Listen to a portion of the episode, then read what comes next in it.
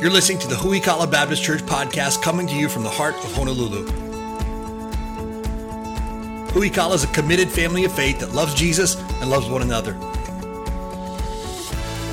Grab your Bible and prepare for preaching from the Word of God from Pastor Anthony King.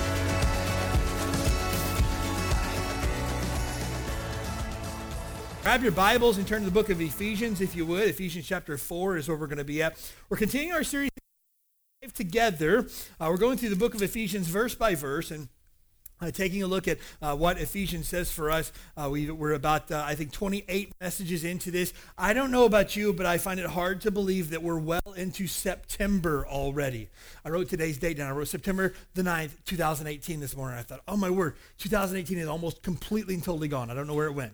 Uh, if somebody finds it, let me know because I'm not sure exactly where it went. Uh, but we've been cruising through the book of Ephesians verse by verse and taking a look at it. If you've missed any of the messages so far, you can always get caught up on our website. Uh, Ephesians chapter 4 is where we're going to be at uh, this morning. We're really just going to take a look at a couple of verses here this morning. Verses 11 and 12 is where we're going to spend our time uh, together today. Ephesians chapter 4, verse number 11 and verse number 12. Speaking of, of the Lord, speaking of his church here, and he gave some apostles and some prophets and some evangelists and some pastors and teachers for the perfecting of the saints, for the work of the ministry, for the edifying of the body of Christ.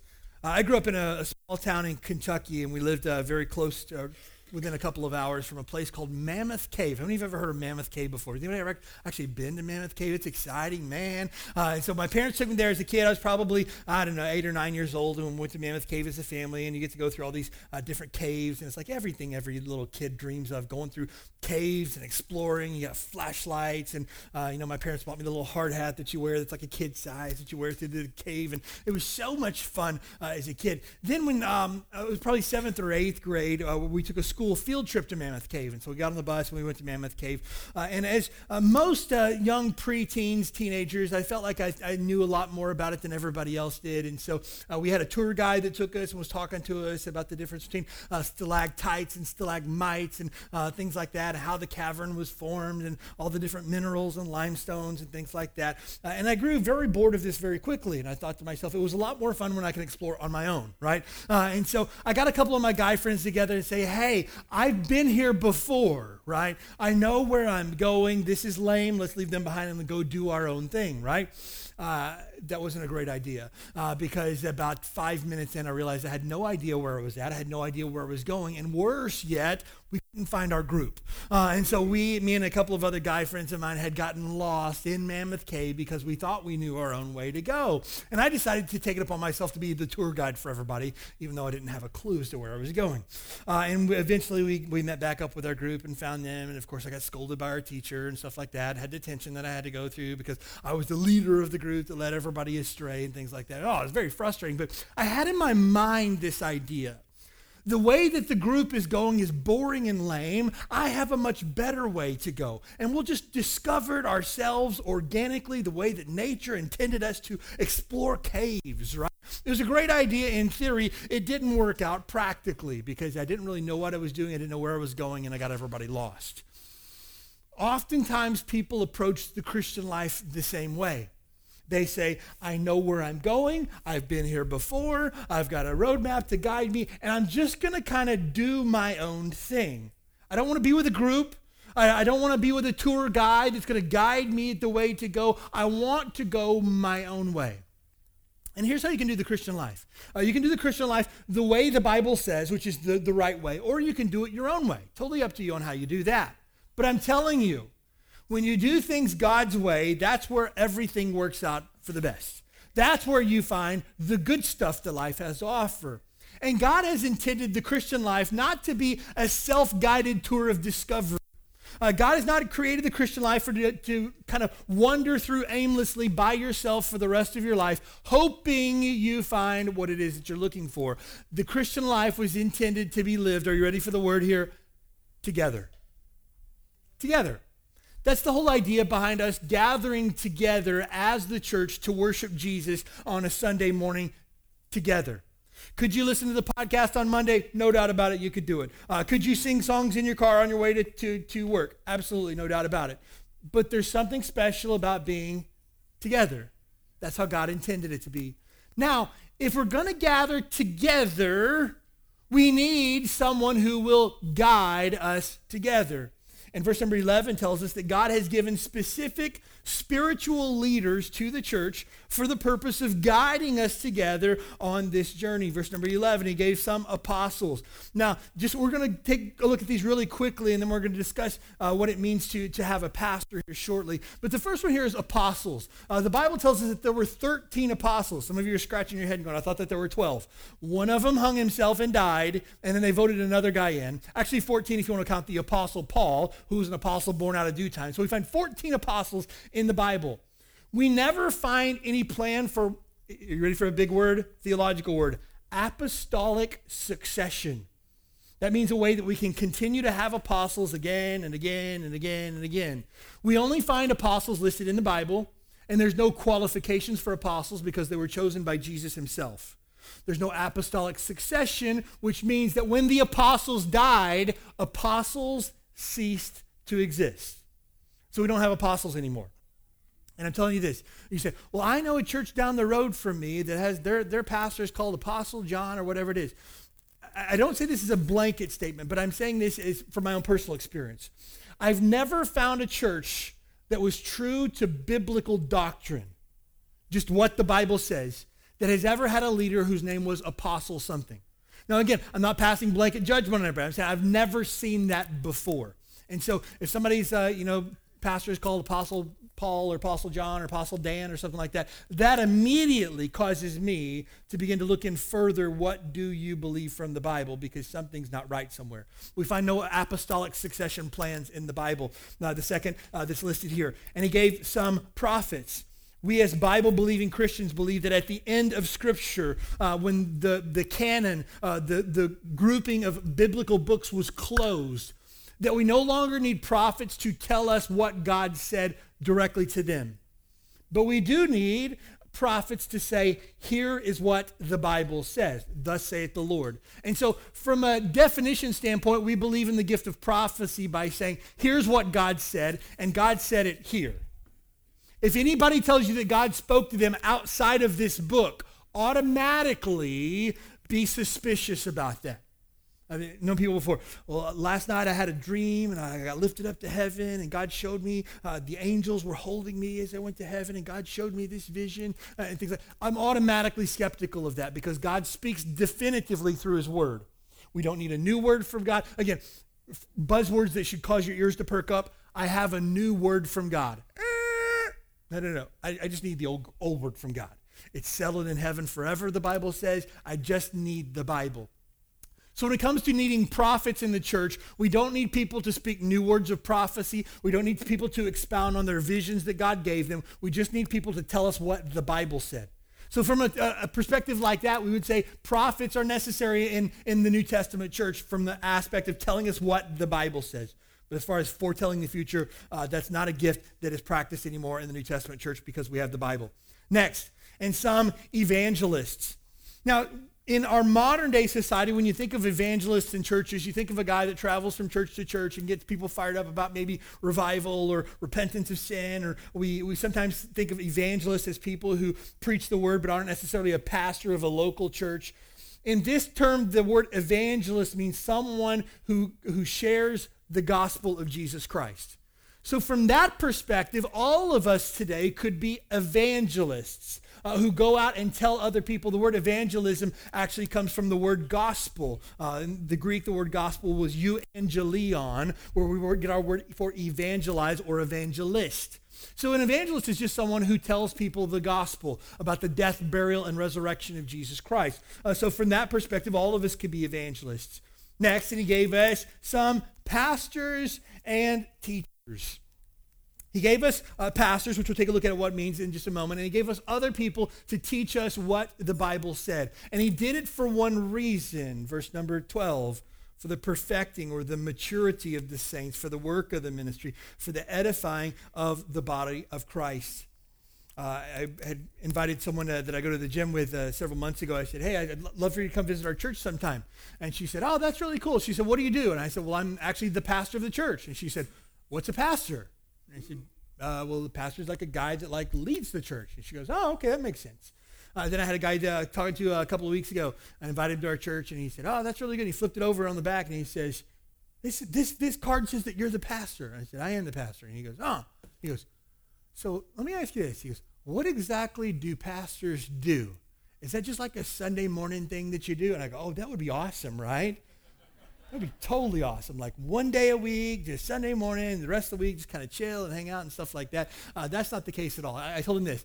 I said, if I were to tell you in very simple terms what a pastor does, I help people live their life and fix their problems from the Bible.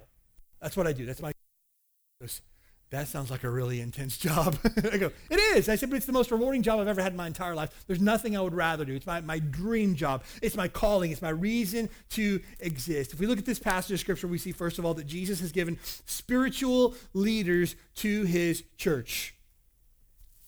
He's given us people who would guide, direct the church, who would preach the word, who would explain what the Bible means, to allow us together to find our greatest spiritual growth together inside the church, and He's given people in positions of leadership to do that. If you're taking notes this morning, I highly recommend that you do. And you've ever wondered what does it take to be a pastor? 1 Timothy chapter 3, you should write that down over to your side in your notes. And Titus chapter 1. Those are the qualifications of a pastor. If anybody wants to be a pastor, those are where you need to go first and find out what does the Bible say one of the things, the first thing that the Bible says is the pastor must be the husband of one wife. So, first of all, pastors must be men. And secondly, according to that, they have to be married to one woman and one woman only. That right there is the very first qualifications we find. You say, Well, I know of a church up the street, or my favorite preacher on TV is a woman, and she, man, she lights it up. I've heard women preachers that can, can out preach me, preach me under the table. I get you, right? But it's not biblical the office of the pastor has qualifications that are set up. You say, Are you saying that every woman pastor is unbiblical? I'm going to say it this morning. Yes.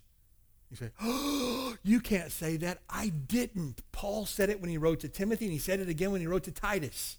If you're going to get mad at anybody, get mad at Paul for, for writing that. Get mad at God for inspiring him to write that. But that's what the Bible says. God has given us spiritual leaders to guide us as his church it's the role of a spiritual leader to teach the word. Paul tells uh, Timothy, he writes him, I want you to preach the word of God. I want you to tell people what the Bible says. Every week of the world that you come to who we call a Baptist church, we're going to tell you what the Bible says. There's never going to be a single solitary time where you come to church and we say, hey, we got Bob in. He's from Florida. He came to tell us some jokes this morning, and then we're going to sing some songs and go home. That's never going to happen here. Our goal is not entertainment here. Our goal is not to, to give you something to, to keep you engaged. Our goal is to teach you the Bible. Simple as that. And here's the thing the greatest thing that you can do for yourself and for your family and every person that knows you is become a student of the Bible. Men, if, if you're a man and you are married, it is your job to be the theologian for your home. You need to know the Bible like nobody else in your house does because you're the spiritual leader for your family. And God has given you a spiritual leader to help you to, to grow, and that is your pastor. God's given us spiritual leaders. It's a role of a spiritual leader also to shepherd the church. We're going to take a look at exactly what each one of these terms mean here in just a moment. Just as a shepherd who has a flock of sheep protects them and feeds them and leads them and guides them and looks for ones that are sick or ones that are, are ill, it's the job of a spiritual leader to shepherd and protect the flock of God as well. Next, it's the role of a spiritual leader to prepare, train, and equip God's people for ministry. It's our job to give you the tools that you need to go out and live for Jesus tomorrow. You see, I grew up in a church that was kind of the opposite of that. It was it, they believed everything that we believe about the Bible doctrinally, just different philosophically, and the fact that bring everybody to church and the pastor will handle everybody's needs. Uh, bring everybody to church because then the pastor can do the work of the ministry. This is the opposite here. Uh, you guys are coming here today so that I can turn you out to do the work of the ministry for the next six days and come back again next Sunday. That's the idea behind that, to equip you, to give you the tools that you need to live for Jesus and to tell other people about Jesus this week. Every person needs a pastor. Every single person, bar none. Your pastor has a pastor. My pastor is Pastor Paul Chappell, uh, who pastors the Lancaster Baptist Church in Lancaster, California. Uh, I, I, texted him this week. Uh, I talked to him on the phone for about 45 minutes last week. He's my pastor. He asked me how I'm doing spiritually. He asked me how he can pray for me. He asked me how he can encourage me. If there's anything that, that I need from him, if any way that, that he can be a help to me. I need a pastor. You need a pastor. Everybody needs a pastor. I was having lunch with a friend uh, uh, several uh, years ago, and uh, he was not a believer, and I was trying to share Jesus with him and everything. And he goes, uh, "Man, I don't need a, a pastor, but I tell you what, my teenage daughter, she totally needs a pastor." And I just laughed, and I go, "Why would you say that?" Because she don't listen to nobody, man. She she totally needs a pastor. I said, "Maybe you need a pastor to help your teenage daughter to help you lead her. How about that?" And he goes, "Well, I never thought about it that way." Yeah, yeah, yeah. Think about it that way. But at the end of the day, all of us need someone who will help us. If we, look at the Bible, uh, biblical titles for the pastors, you read your Bible, really there's three, three words that are used in the Bible to explain who the office of the pastor is. First of all, uh, is the word elder. Uh, the word elder in the, the, the Greek New Testament is the word presbyteros uh, which means an older person or a person in a position of authority. Uh, this is a person who uh, has been around the block a few times. Paul even tells uh, that Timothy uh, that one of uh, the requirements of a pastor is he not be a novice, not be a guy who's new to the faith. Uh, we can't have a pastor who's only been saved for six months, who doesn't really know a lot about the Bible. Uh, the, the word elder means somebody who has been around, who's mature in their faith, and can be in a position of authority. The next biblical word that we see is the word bishop. Uh, the word bishop is the word uh, episcope or episkopos in the Bible. This person is an overseer, a caregiver, a guardian for the church. Uh, they're looking out for others' well being. They're making sure that everything is being facilitated in a way that honors and glorifies God. They're checking to make sure that there's no sick animals that are part of the flock. And if they are sick, that they get them the help that they need. It's the job of the overseer to, to ensure the health of the church. This person is the, the guardian for the church. Anyone who would come in that would want to try to hurt the church is going to be met by the overseer of the church to make sure that that doesn't happen. It's a crazy thing. You would think that everybody who walks in the door to a, to a church just wants to love Jesus and worship him. But believe it or not, there's people who want to come in that want to cause division in the church. There's people who want to come in and spread false doctrine in the church. There's been people who've come to our church before who say, I know pastor says this, but, but don't listen to him when he says that because I've got a new way. Oh, no, no, no, no, no. It's my job to make sure that that doesn't happen here. Why? Because I'm the overseer. I'm the guardian of the church. I'm the pastor of the church. If there's any division, drama, people in our church that don't like each other, people that don't get along with one another, it's my job to ensure the health of the church, and I got to make sure that that stuff gets squashed with a quickness. Why? Because I'm the pastor of the church. It's a responsibility that God's given me. The third title that we see is the word pastor. Uh, this word in the Greek is the word poimen. This means a shepherd, someone who cares for and feeds the flock. Uh, over and over again throughout the New Testament, we find pictures of shepherds and what they do. And Jesus is the chief shepherd, he's the great shepherd. But it's the job of a pastor to work underneath Jesus to care for Jesus' flock. The word elder, bishop, and pastor can be used interchangeably as you see them in the Bible. Uh, again, there's churches who uh, each each word of those means something different to them, but they can actually be used interchangeably. The word elder, same thing as pastor. The word bishop, same thing as pastor. Uh, there's two offices that we find in the Bible: the office of the pastor and the office of the deacon. And again, 1 Timothy chapter three outlines the qualifications for the pastor and the deacon, uh, both as well. So when you read your Bible, if you see the word elder, bishop, pastor, they can be used synonymously, interchangeably. Uh, sometimes people have asked before, well, why don't we say that, you know, instead of you being our pastor, you're our elder? There are churches that do that. Uh, for, for me, one of the reasons why I would shy away from the word elder uh, is because it's used by a lot of false religions. Uh, for example, the Mormons. If you've ever seen uh, uh, the teenagers on their bicycle with their little name tags that says Elder Bob on them or Elder Billy or something like that, we wouldn't use the word elder because we don't want to be confused with a false religion. Uh, secondly, if you're 18 years old and you use the word elder, that's the opposite of what the word elder actually means. but the we don't use that word, but when you see it in Scripture, it basically means pastor. Uh, the word bishop, again, is often used with uh, false religion. You could, uh, I've seen people before who have gotten confused of, of the term bishop versus the, the Catholic bishop. Is there any uh, difference between those? There's a lot of difference between a biblical pastor and a Catholic bishop. Big time, I'm telling you.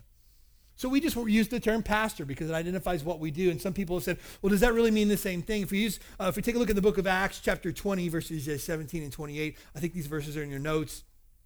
And from Miletus, he sent to Ephesus to call the elders. That's the word presbyteros uh, that's found there.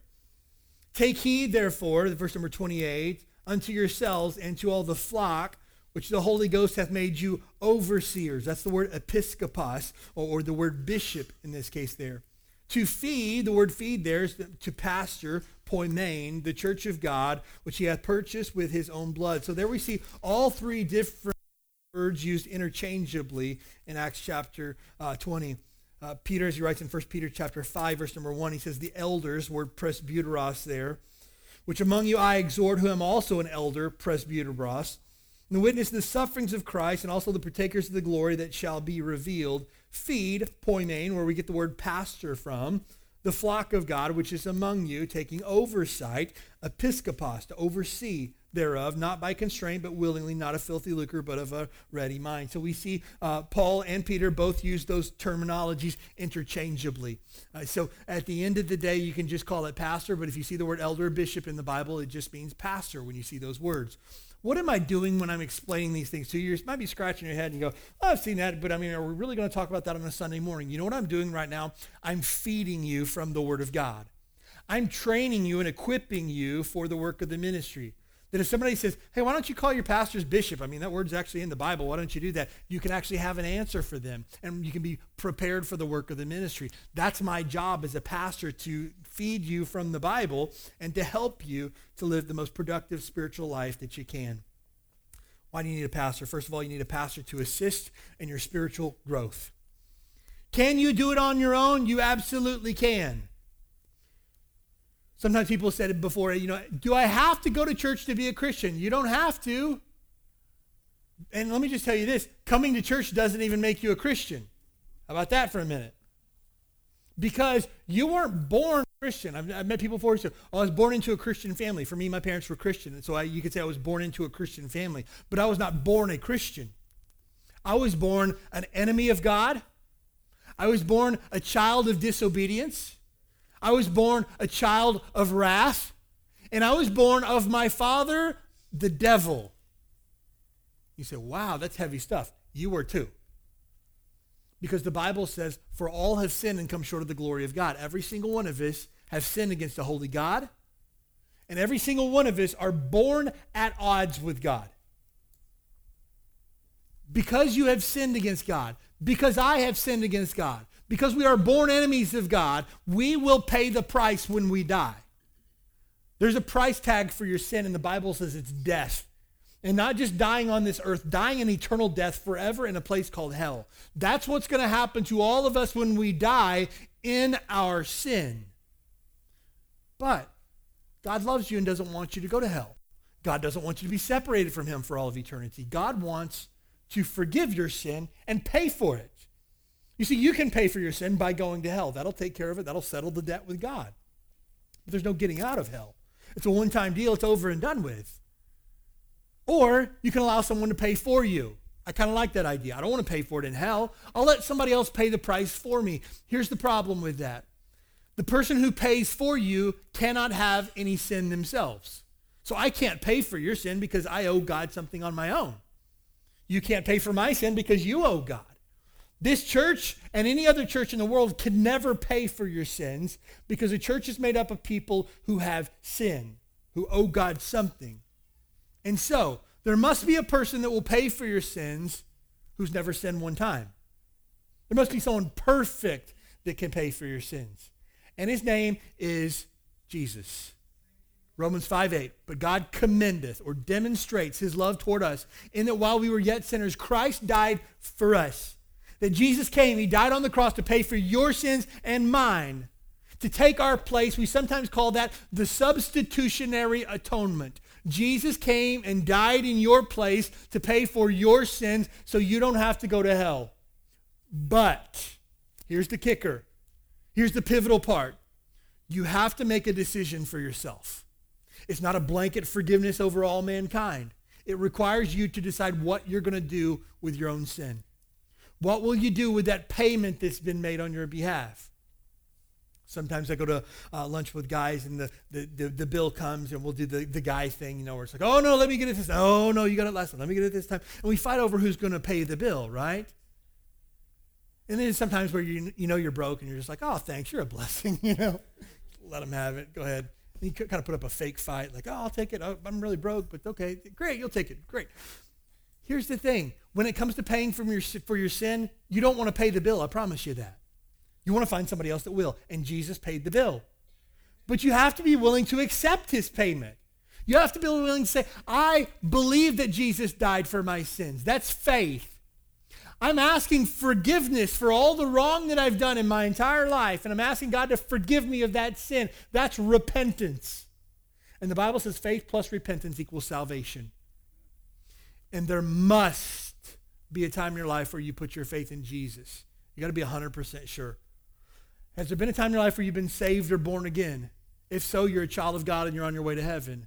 If you're not really sure the answer is no, let me just tell you this. You're responsible for your own sin when you die, and the payment is much higher than you've ever wanted to pay. I promise you that.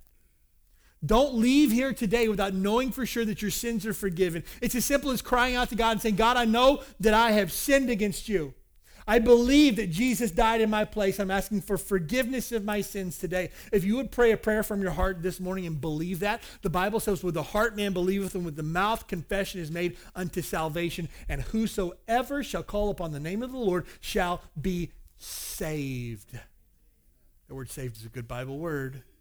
Saved from my sin, saved from eternal wrath and damnation in hell, saved to a new life. Oh man, you need to be saved. The word saved and born again can be used synonymously as well. And Jesus said in John chapter 3, no man shall see the kingdom of God unless he is born again. The only way you can go to heaven is by being saved or born again, and you must be saved, friend. Going to church won't save you, though. Only Jesus can do that. Well, well then why are we here, Pastor? To grow spiritually. I tell people this sometimes. When you've accepted Christ as your Savior, you are now adopted into the family of God. You are born again just like a brand new baby born into a family, and God is thankful to have you as part of his family. So the rest of your life is now made up of not trying to stay in the family, because once God adopts you, he doesn't kick you out for bad behavior. Just know that. If you have been saved by Jesus, there's nothing anyone can do to pluck you out of the Father's hands. Those are Jesus' words himself. But you can be a rebellious, disobedient member of the family. You can make your father's heart sad. You can grieve him. Or, here's what I tell people when you're born into the family of God, it's now your job to spend the rest of your life learning how to be a good son or a good daughter. And how do we do that? The Word of God is our primary resource, but God has given us the local church to help us in our growth journey. So, do you have to be? Uh, do you have to go to church to be a Christian? No, but I'll tell you this: you must be a part of a body of believers to be a mature Christian. You say, well, that's a really judgmental thing to say. Again, take it up with Paul. Those are his words. If you take a look at verse number 11, he says, I've given you all these people in the church. If you take a look at verse number 12, he says, for the perfecting or the maturity of believers. The only way that you're going to be made, by, made more mature is by being a part of a body of believers and having someone who's looking out for your spiritual well being to guide you along the process. That's the only way that it works. That's why I need the church. That's why you need the church. That's why I need a pastor. That's why you need a pastor, because they help us with our spiritual growth. We need accountability. This again goes back to oversight. We need somebody that's looking out for us. We need somebody that's praying for us. We need somebody that is going to help us when we fall. Hey, look, every single person here this morning needs accountability. You need somebody looking out for you. Just know this you go to your workplace tomorrow and you tell your, your guys at work, hey, yeah, ended up watching a bunch of TV last night, got drunk, fell asleep on the couch. They're going to be like, cool story, me too. You come to church and say those things, Somebody's going to put their arm around you and say, Brother, let's talk. Right? That's called accountability. And let me just tell you this if you're a Christian and another Christian says, Oh, I got drunk and sat on the couch last night, I don't even know how, what, what time it was when I woke up, you're not a good friend. You're not a good Christian to them if you don't keep them accountable and say, Hey, brother, let's have a talk. That's what family does to each other. I need that in my life. You need accountability in your life. Ecclesiastes 4 9 says, Two are better than one because they have a good reward for their labor. And if one of them falls in a ditch, there's somebody there to help them back up. Woe unto the man who's alone when he falls. I need accountability, and you need too. Every single Sunday morning without fail, probably around uh, 7.30, 8 a.m., my phone begins to explode with text messages and emails. Pastor, kids are sick. We're not going to be in church this week. Pastor, we're not going to be able to make it because we had something come up, but we'll be there at the 5 o'clock service. Uh, hey, Pastor, uh, please pray for me. Still trying to get over the flu. Uh, pray for me. Man, I love emails and texts like that. Because what happens because I'm a pastor? Sunday afternoon, you know what my afternoon is con- consumed of? I know you think probably like lots of naps and stuff like that. That would be great, wouldn't it? Uh, but my Sunday afternoons, you know what they are? I'm sitting at lunch with, with another couple or, uh, or trying to help somebody with their problems. Or I'll talk with my wife and I'll say, hey, did you see so this morning? She's not in either. Hey, did you hear from the, this person? No, no, no. Hey, what about this person? Yeah, they're on the vacation on the Big Island. Well, they didn't tell me. Well, they, they kind of mentioned it in passing. What about so and so? Yeah, they're on the mainland visiting family. I didn't know that. Well, they posted on Facebook. That's not accountability. You need to be accountable to somebody. We thrive under accountability. We need accountability. We need somebody who's looking out for us when we're not there. I love it when people come through that are, are visiting here on vacation. They're just in town for, for a bit. They saw our church or found us online. They stopped by and stuff like that. And they'll say, hey, pastor, can we take a picture with you before we leave? We want to send it to our pastor back home to let him know we were in church. I thought, oh, good for you. Keep it up. I had a couple that came uh, a few months ago, and they said, Pastor, we're new Christians, and we told our pastor that we were coming to Hawaii for vacation. He told us to go to church. She said, Would you sign our bulletin as proof that we were here? and I go, You're really going to take this back to your pastor? She goes, I, I don't want, want him to think like we found it like at a bus stop somewhere. I want him to know that we were in church. And so I wrote, flipped the bulletin over. I said, John and Linda were a huge blessing and encouragement to me, and I encouraged them to keep walking with Jesus all the rest of their life. Pastor Anthony King. I put my phone number at the bottom, too. Like, you want to call me? I guess you can, right? Now, we would say, that's a little bit strange, right? You know what I loved about that, though? The heart behind it was accountability. I want my pastor to know that I'm, on, I'm in church and I'm still walking with Jesus. We need that. We thrive on that. And again, here's the thing. I'm not telling you that you have to be accountable to me. I'm saying that you need to find a pastor. And again, if this is not your church and I'm not your pastor, apply this wherever it applies. But if you call who we call a Baptist church your church home, you need to be accountable. Because why? Because I'm responsible for you. And I don't say it because I want to run your life. Hey, look, I got enough problems running my own life, right? I ain't trying to run yours. I just want to know where you are so that I can help keep you accountable. If you say, Pastor, I'm tired, well, then, then get a cup of coffee and come to church. I'm tired too. Is there anybody here this morning that's not tired, that wouldn't have liked to sleep in for a couple more hours this morning? I believe none of us would, would, would uh, turn down a couple extra hours of sleep. But we need to be accountable. Accountability helps us. Secondly, we need to be challenged. I'm sorry, I skipped one. Your pastor is accountable to God for your spiritual well being. Write that one down. Here's the thing Hebrews 13, verse 17 says this Obey them that have rule over you and submit yourselves, for they watch for your souls that they must give account, that they may do it with joy and not with grief. This, for that is unprofitable for you. Here's the thing as a pastor, Okay, non pastors, you'll stand before God and you'll give an account for your own life and what you did with it, how you stewarded the resources that God gave you. You'll have to give an account for that. As a pastor, I have to stand and give an account for all of the people that God gave me the opportunity to oversee. That's what that verse says. I have to stand before God and he's going to say, hey, what happened with Joe? Uh, hmm, I don't really remember. Joe, Joe, jog my memory here. Joe. That's on me. What happened with, with, with, Sally? Oh, Sally just quit on Jesus and she decided she don't want to walk with him anymore. What did you do about it? Eh, let her go. Do her own thing. That's on me. And the Bible says that you need to live your life in such a way so that when I stand before God, I can give an account with joy. Hey, whatever happened with Billy Joe Jim Bob? Man, that dude was faithful. Man, he, he, he was there every time the doors were open. He wasn't there, he let me know. He loved Jesus. He walked with Jesus. He shared his faith. He loved, prayed, gift served, and invested. Man, dude, good. That they should give account with joy. So when I send you a text message or a Facebook message or an email saying, hey, Miss John Sunday, hope everything's good. How can I pray for you this week? Don't look at that like, uh, pastor's keeping tabs on me. look at it and go, wow, I have someone in my life that loves me and cares about me and my family and wants to see God's best for my life. What a gift. Because I'm on the hook for it before God. Accountability, so important. Next, we need to be challenged. Paul tells Timothy, preach the word, be instant in season, out of season, reprove, rebuke, exhort with all long suffering and doctrine. Let me just tell you this. If you don't come to church and get uncomfortable about your own sin, I'm not doing my job the way that I should.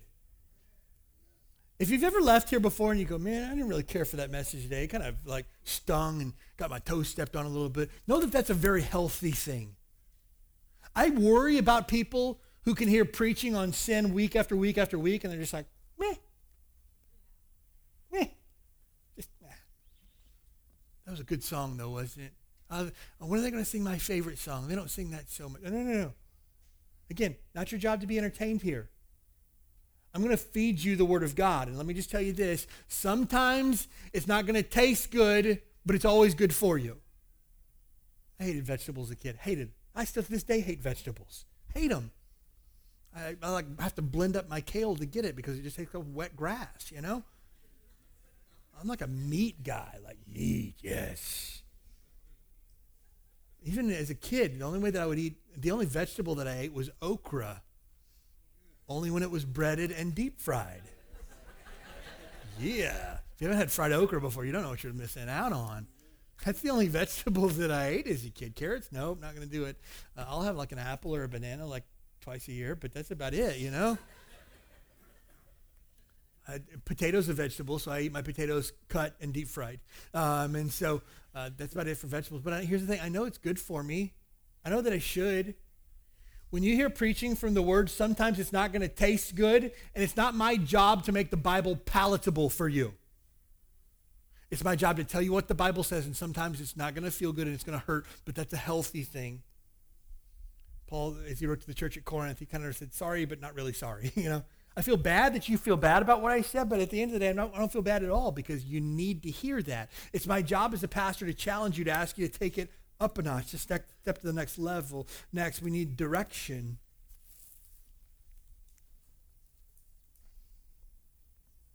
All of us need direction in our life.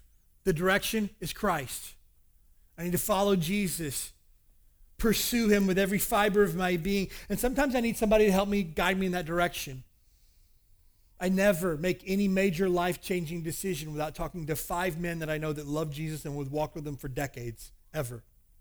It's called wise biblical counsel. Why? Sometimes I need direction. I need to talk to people who know Jesus and love Jesus and walk with Jesus for decades to guide me in that direction. I need that. I've got a pastor who helps keep my life on track and keep me headed the right direction. I need that. And you do too. Titus chapter 3, verse number 8, Paul says, This is a faithful saying.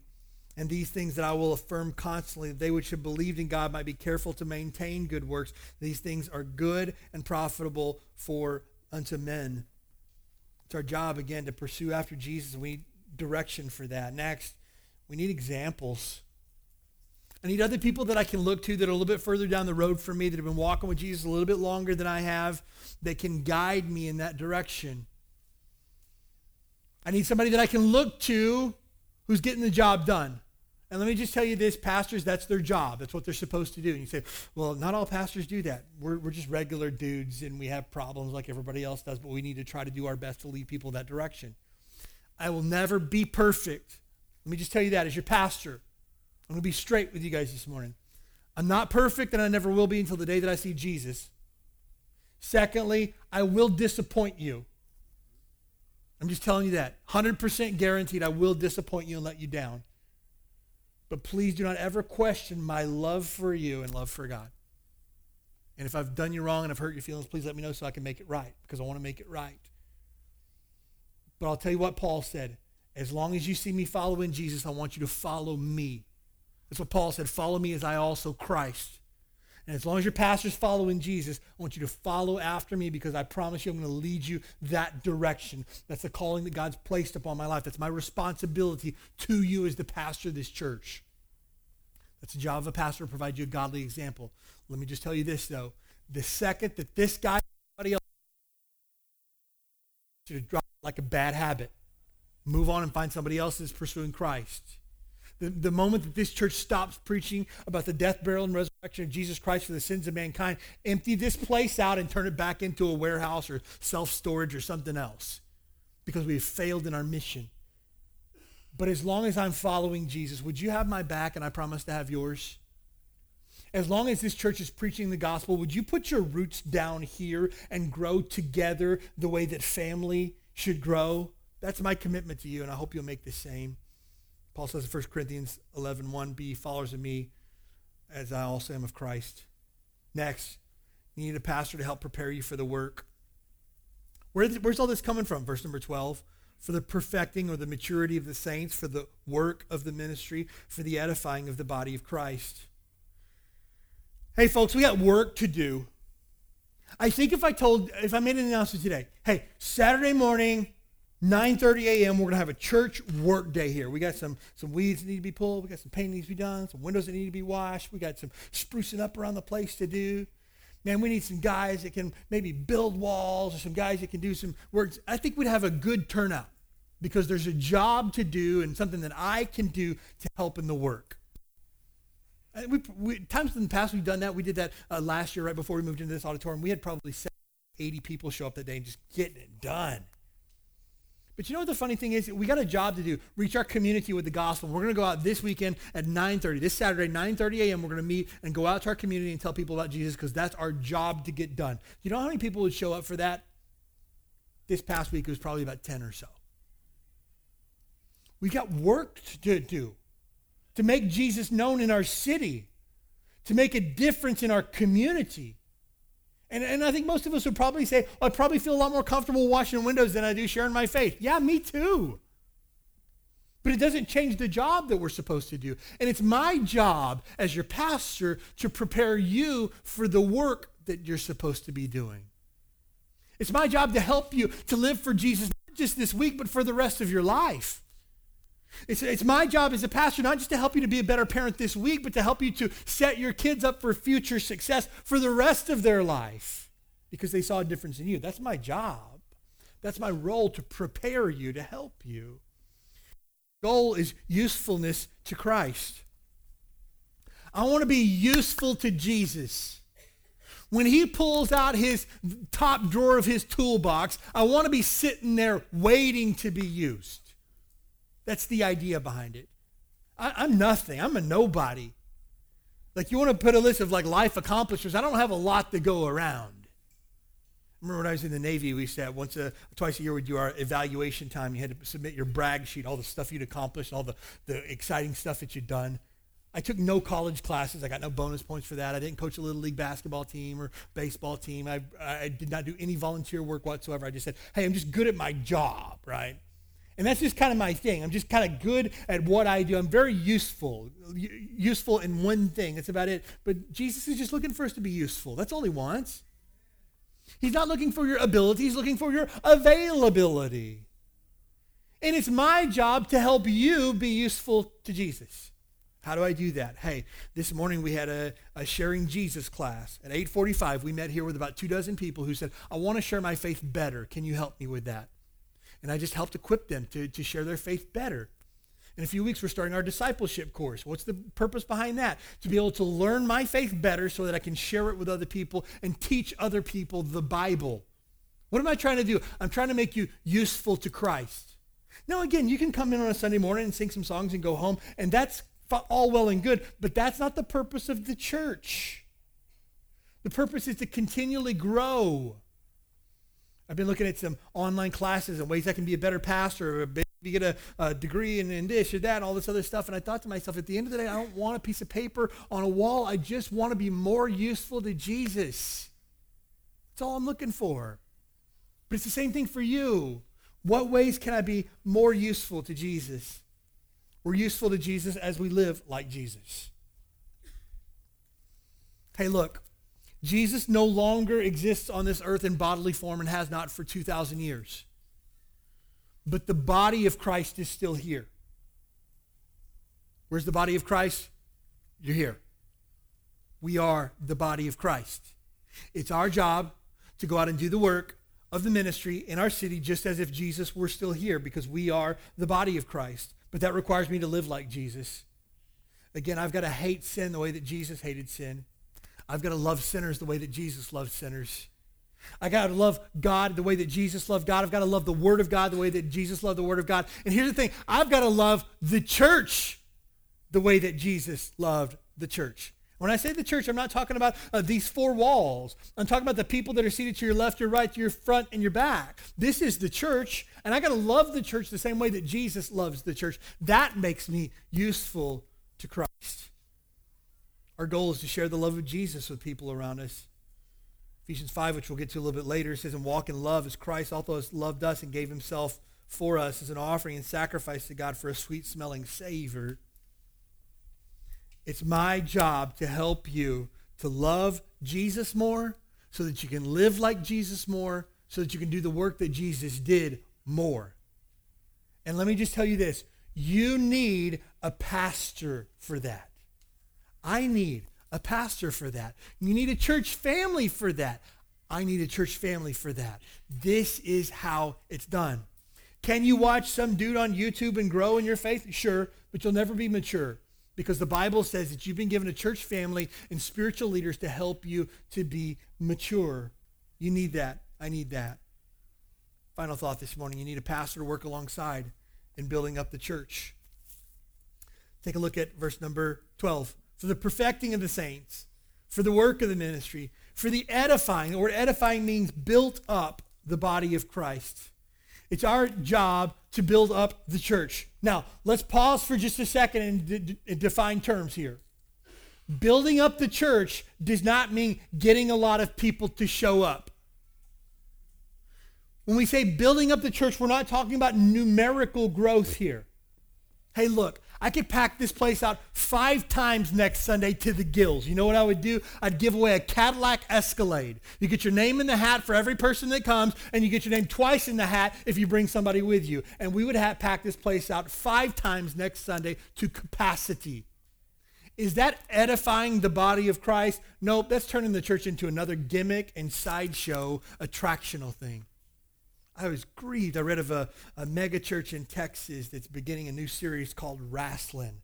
And they're bringing WWE wrestlers into their church service to talk about how the Christian life is like wrestling. I thought to myself, are you kidding me? This has got to be a joke, right? I looked, it was not the onion and it was not the Babylon Bee. And if you don't know what the Babylon Bee is, you need to look at that like today. It'll help you, I promise you. But look, this is not satire. They're legitimately having like Ric Flair and The Undertaker come to their church. You, you think I'm making this? I'm not making it up.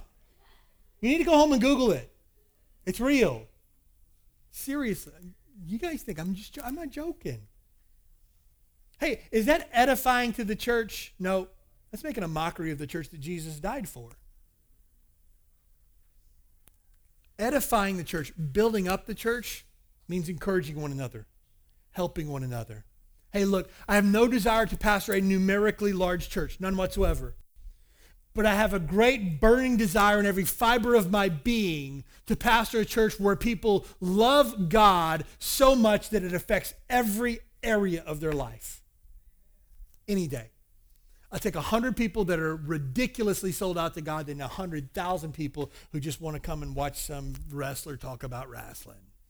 Seriously because that's what edifying the church is building us up in love for God and love for one another. We need one another. You can't get around this.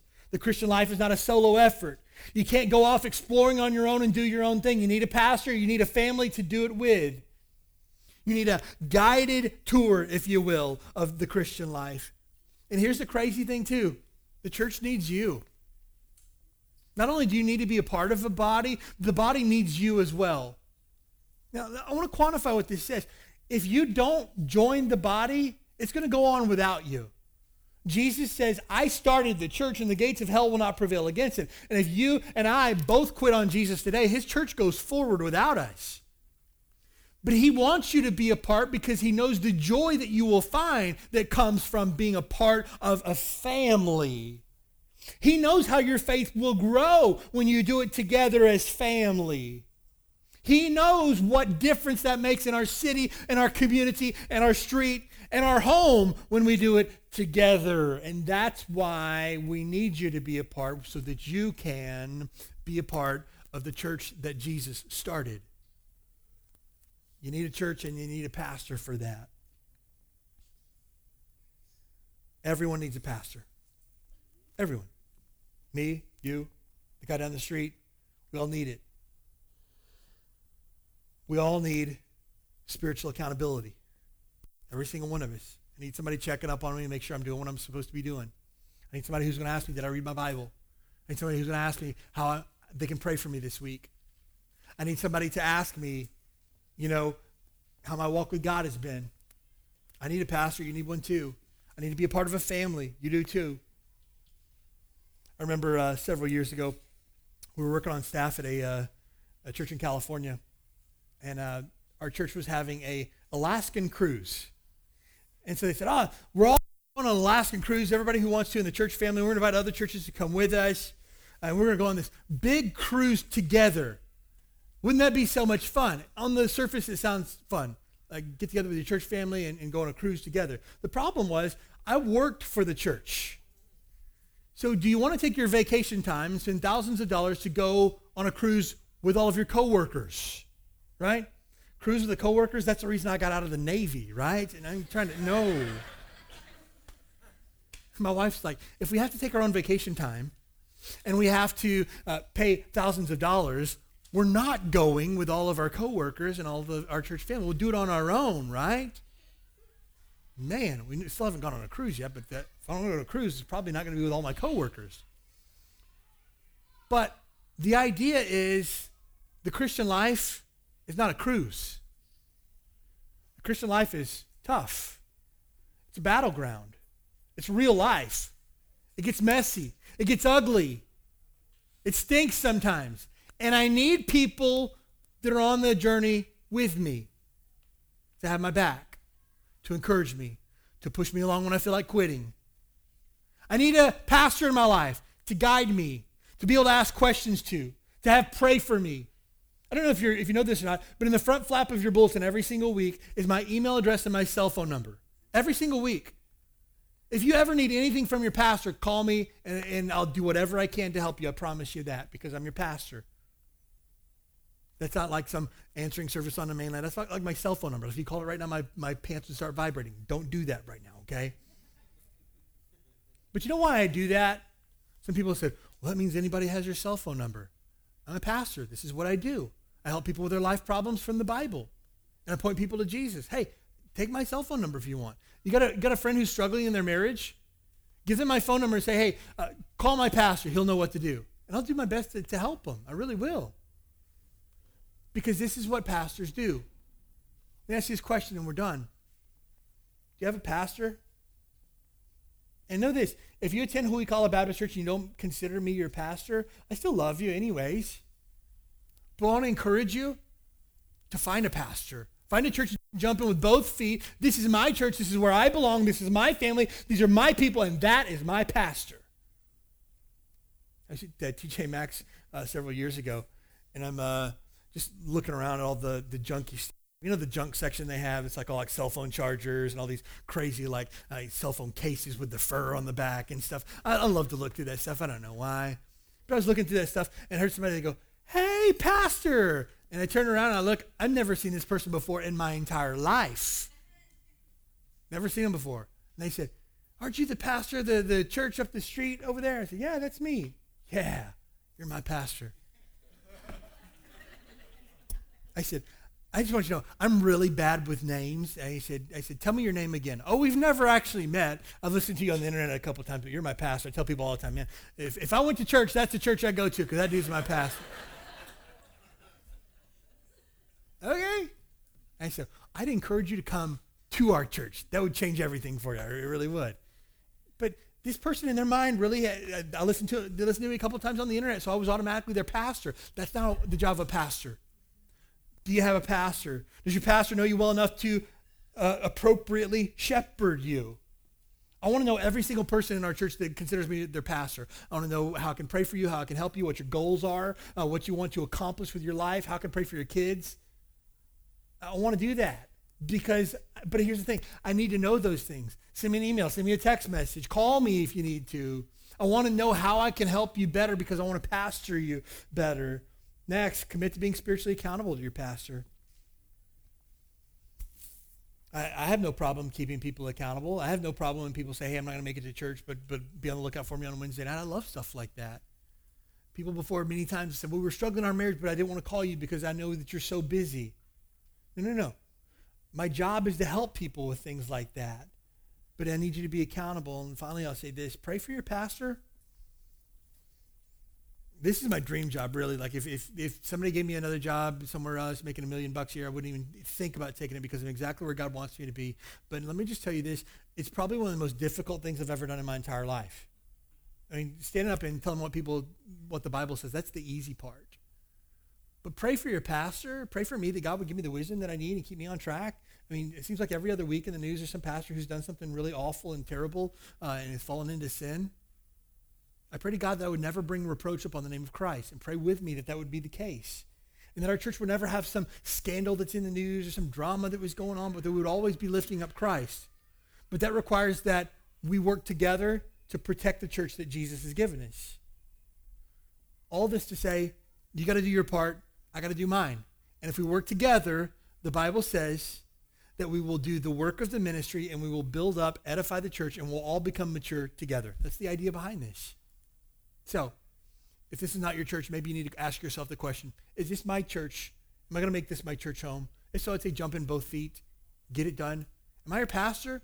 If, if not, please find a pastor that can help you be spiritually mature. I'm, I'm all for that. I tell people all the time who we call is not for everybody, and I get that. You just need to find where God wants you to be, jump in with both feet, and make yourself available, accountable to your pastor. And, and, and that's what God expects you to do. Most important thing in the world if you're here today and you do not know for sure if you died that heaven is your home, please do not leave here without knowing for sure that your sins are forgiven, that heaven is your home, that Jesus is your Savior. That's what we're all about. If you come here and that you need a pastor, but you walk out of here on your way to hell, we've failed as a church. You got to know for sure that when you die, your sins are forgiven. Please stop by and talk to me or see one of our ushers on your way out. We'll have a guy sit down with a guy, a lady sit down with a lady, show you from the Bible how you can know for sure your sins are forgiven. If you're a child of God, pray for Jesus' church commit to the community, and let's do the work together.